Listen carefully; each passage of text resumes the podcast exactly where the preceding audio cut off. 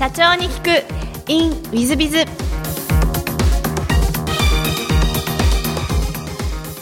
ィズビズの新谷です。先週の続きをお聞きください。でその後、まあ、日本語学校を立ち上げて、まあ、共同事業のようなじゃあ感じですね、はい、で立ち上げていらっしゃいますがただ苦労苦労されたこととかあられますか？本当に誰もそういう経営のなんていうんですかね知見がある人がいないままなんとなくこれボランティアの人たちで始めたのでもうめちゃめちゃですよね最初は。本当にこうななんていうんですか経営、まあ、今考えるとよくやってたなと思うんですけれどもえー、っとまあ3人本当に最初の3年ぐらいはおそらく代表の方が結構こう給与とかも持ち出しで あの負担をしてくださって初めて成り立っていたような感じがします。で、はい。やっぱりある程度3年、インターネットのホームページとかあって、そこから集客できるようになってからが、そうですね、その頃からあのご紹介とかもあの増えて、レッスン数がどんどん増えてきてっていう感じになってきたので、そうですね、やっぱり最初の3年ぐらいが大変でしたね。大変だったというのは、やっぱりもう経営の知見がないという部分が一番大変だった。そうね。まあ、当時大変とも思ってないんですけど。なるほど。本当にみんな20代後半ぐらいでですねなんかそうですね。割とどうにかなるぐらいな感じで始めてしまったところがありますね。なるほどえー、その後、えー、会社組織に、えー、2012年に変更されていらっしゃいます。これは何かきっかけがあられたんですか？えっ、と、2011年の東北の大震災で、私たちも非常に大きい打撃を受けまして、当時そうですね。あの半分ぐらいクラス数がもう半分ぐらいに、えー、落ち込みましたね。で、まあ、それまで本当にボランティアの延長みたいな形で特にこうしっかりと利益を確保したりということもしてなかったのでなかなかこう続けていくのが困難な状態になったんですけれども、まあ、そういう時に非常にスタッフですとかあとまあ日本に残ることを決めた学習者の方が本当にあのサポートしてくださいましてで私たちは本当にそれに応えるためにもこれからあのしっかりと事業をもっと大きくしていこうという気持ちになりました。で私自身も本当にこう不勉強でやってきてしまったことについてすごく反省をしましたしそれからコンサルティングを受けたりですとか自分自身もいろんな勉強をしてで2012年の4月ですかねまだまだあの影響があのダメージがあった時期ではあったんですけれどももう決意の法人化ということで、まあ、これから3年間でですね、まあ、事業規模3倍にしようという目標を立てて、えー、法人化をしたというのが2012年の4月でございます。なるほど。会社の経営はいかがでいらっしゃいますか？あ順調でございます。素晴らしいですね。はい。で御社の今の業務領域をお教えいただきたいんですけども、え、今日本語学校と人材紹介事業をやってらっしゃると思うんですがどんな日本語学校今経営されてらっしゃいます？はいえーと、日本語学校といいますと大体あの修学ビザというかあのビザを出して留学生の方をこう日本に呼んで、え、教育するというタイプの学校がほぼ主流なんですけれども私どもはあのビザの発行というのはしていませんですでにあの日本に何らかのビザで、え、滞在している方向けに、え、日本語を教えているという学校でございます。で大体学習者の今7割ぐらいが欧米の方ですね、というのも特徴の一つです。あとは年齢層も20代から40代ぐらいの、えーと、お仕事の経験のある方があの多いというのも特徴でございます。ので、えーと、日本語学校の方はそういう形でであの皆さんやっぱり日本で働きたいというお気持ちがあってまたは日本でもう少しこうキャリアアップしたいというお気持ちで日本語をあの勉強される方が多いので、まあ、いつかはあの皆さんが日本で就職を得る手助けになるような授業をしたいなとずっと実は思っておりました。でそうですね本当に去年の12月に立ち上げることができたんですけれども今回、えーとまあ、メインであの今のそうですねことアカデミーの学習者の方をメインにあのお仕事を斡旋していくような、えー、授業を始めたところでございます。なるほど。欧米の方々が日本で働きたいのでその方々をいろんな企業さんにご紹介していく事業ということでいらっしゃいますね。はい。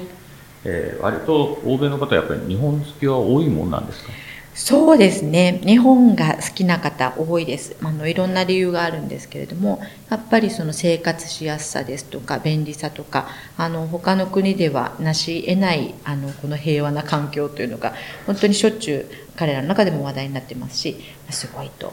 いうところはございますね。なのであの世界の他の場所でも仕事はできるけどやっぱり日本で仕事したいという方もあのたくさんいらっしゃいます。そうですか。なるほど。あの大変勉強になりますね。ちょっと違う質問させていただければと思うんですが、えー、好きなことにビジネスアイデアを妄想するというふうにおっしゃってらっしゃいまして、随分仕事好きだなと思いましてですね、ちょっとこれだけは絶対質問しようと思ってたんですが、どんな想像されるんですか？いや、今朝もですね、ずっと電車の中ですごいアイデアを思いついて、もうずっとニヤニヤ笑いながら電車で来たんですけど、はい、好きなんですね。なんで、これとこれをつなげてこんな風にしたら、あ、面白いみたいな感じで。それは、えっと、週に1回とか？あ、そう、あの、多分、ずっとしてます一人の時。は すいません。え？毎日っていうかこう毎分とかそんな感じ？そうですね。日常。仕事大好き。仕事大好きです。ああ社長様らしいという感じですが。はい、はあすごいですね。えー、そのそのビジネスアイデアで実現したことも結構あるんですか？あんまりないですね。渡辺社長様らしいお話ですね。でもう一つあの座右の銘をお聞きしたら結果は目的これも素晴らしい座右の銘でですね、えー、どうしてそんな座右の銘にされたのかなという。座右の銘って言っていいのかちょっとわからないんですけど、まあ、非常にしっくりくるのであの例えば何か行きたいイベントがあってでも熱を出して行けなかったとかいうことあるじゃないですか。じゃ結局行きたくなかったっていうことなんですね。っていうふうに思うんですね。結果が目的っていうのは私はそういうふうに思っていて。なんで自分が何かをした結果そういう結果が出たということは自分は心のどこかでそれを望んでたというふうに捉えるようにしています。なるほど、はい、それはもう大変深いお話ですね。いやあのあの渡辺社長らしい女性社長らしい優秀な社長らしい座右の銘だなと思いましょうか、えー、今のビンユニーク社にも通ずる部分があるんじゃないかなと思いますよで、最後のご質問なんですが、これはあの経営者向け、社長様、全国の社長様向け、もしくはこれから起業する方向けの、まあ、ラジオ番組なもんですから、できますれば起業する方、もしくは社長様方向けに、えー、社長の成功の秘訣を教えいただけたらなというふうに思っています。はい。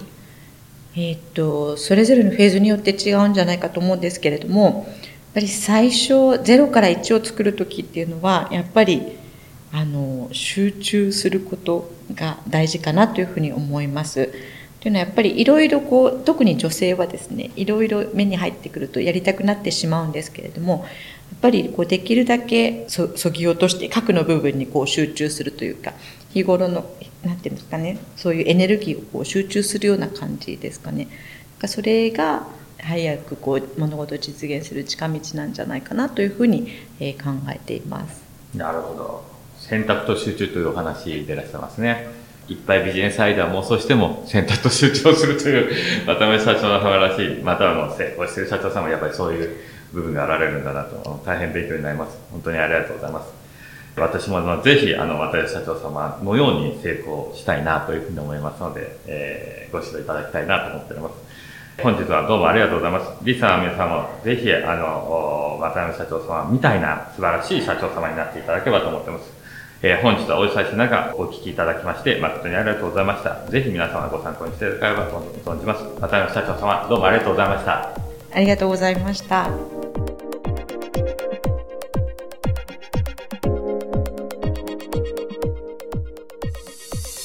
本日も社長に聞くインウィズビをお聞きいただきありがとうございます。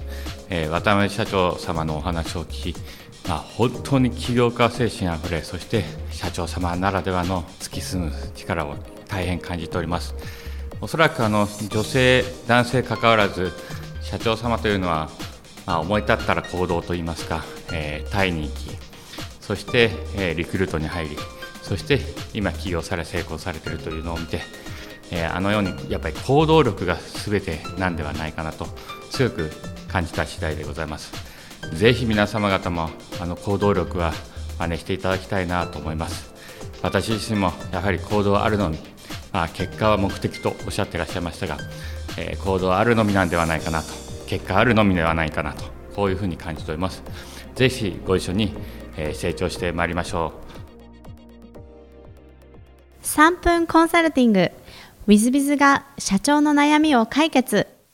こんにちは。本日の3分コンサルティングは F 社様でいらっしゃいます資本金3000万年商3億円従業員数10名のリフォーム業ということで栃木県ということでいらっしゃいますねえー、弊社は地元密着であって社員10名の住宅リフォーム会社です。70年前に祖父が創業し、私で3代目です。おかげさまで毎年安定した収益は出ていますが、地元の人口はここ数年で減少が続いており、将来的に新規受注が頭打ちになることが予想されます。これはもう全国的にそうでしょうね。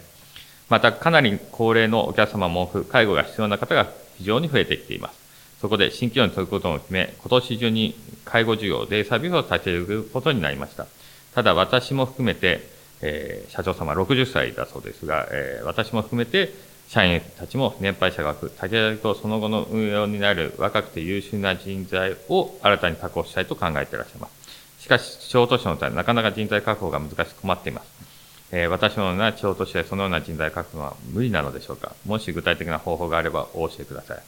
ということで、これはなかなか難しい問題でございますね。まあ、あの、リフォーム事業も私は、えー、まだまだ続くと思いますので、えー、無理なさって新企業に出る必要性があるのかと言われると、どちらでもいいのかなという部分はございますし、まあ、もちろん高齢者の方が増えていますが、介護事業というのはこれからあますます発展する部分もあるんではないかと思いますので、新規業に出られることもいいのではないかと思います。一方で若くて優秀な方は新たに確保したいというふうに考えますと、まあ、正直言いますと、東京に出てくる以外にはないんじゃないかなというふうに思います。東京は人口減少を実を言うとしません。えー、他の地方はあ皆さん方人口減少しますので、大変難しい人の採用というのが一番難しいというふうになります。なので、私としてのお勧めとしては、とにかく数多くの媒体や数多くの手段、人材紹介などの手段を数多く、ま、取り入れて、あれもこれもとやってみるというのが、一番のお勧めになってきます。で、もう一つが、一番重要なことは、御社にもう揃っていらっしゃると思いますが、社内規定とか、賃金規定とか、人事評価制度とか、または経営理念とか、こういったものが揃っていらっしゃるとは思います。が、もし揃えていらっしゃなかったら、経営理念と人事評価制度と社内規定、この3つは必ず揃えていただきたいなと思います。え、その辺が揃ってるちゃんとした会社かどうかをですね、若い方々はよく見ていらっしゃいます。え、また、え、そういうのが揃ってると、逆に皆さん方のマネジメントもしやすいんじゃないかなというふうに思います。そういう意味合いで、そちらの社内の制度をきちっと揃えることで採用に結びつけるというのが本来的な方法なんではないかなというふうに思います。えー、また、リフォーム業と介護事業は違いますので、賃金規定、人事評価制度もそれぞれ変えなきゃいけないということもご理解いただきたいなというふうに思います。そういう意味合いで、人事評価制度を作ったりすることも重要なんだということをご理解いただければというふうに思います。また、経営理念というのが一番もしかすると重要になってきます。え会社の理念と、もしかしたら事業ごとの理念を少し変えてもいいんじゃないかというふうに思いますので、その辺もお作りいただければというふうに思っております。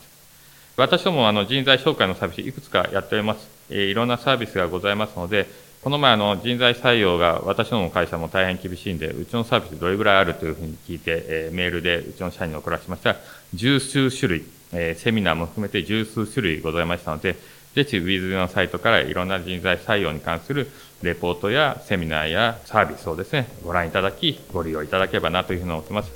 えー、本日の3分コンサルティングはここまでお聞きいただきどうもありがとうございます。最後までお聞きいただきまして誠にありがとうございました。